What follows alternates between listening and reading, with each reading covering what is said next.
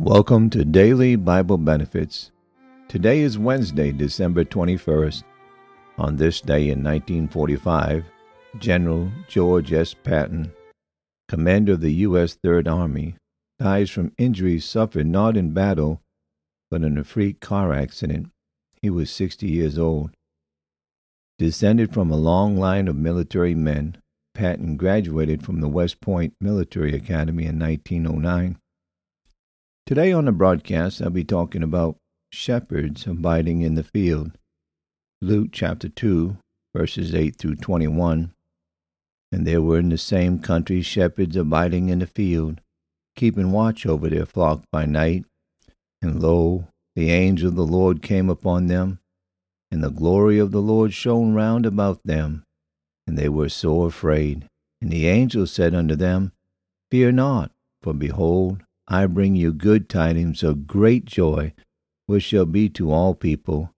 For unto you is born this day in the city of David a Saviour, which is Christ the Lord. And this shall be a sign unto you. Ye shall find the babe wrapped in swaddling clothes, lying in a manger. And suddenly there was with the angel a multitude of the heavenly hosts, praising God, saying, Glory to God in the highest, and on earth peace, goodwill toward men. And it came to pass, as the angels were gone away from them into heaven, these shepherds said one to another, Let us now go even unto Bethlehem, and see this thing which is come to pass, which the Lord had made known unto us. And they came with haste, and found Mary and Joseph and the babe lying in a manger.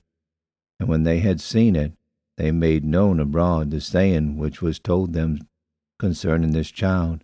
And all they that heard it wondered at those things which were told them by the shepherds. But Mary kept all these things, and pondered them in her heart. And the shepherds returned, glorifying and praising God for all the things that they had heard and seen, as it was told them. Hark the herald angels sing, Glory to the newborn King.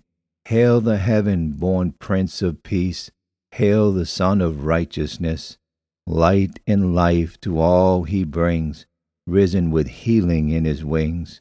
Mild he lays his glory by, born that man no more may die, born to raise the sons of earth, born to give them the second birth.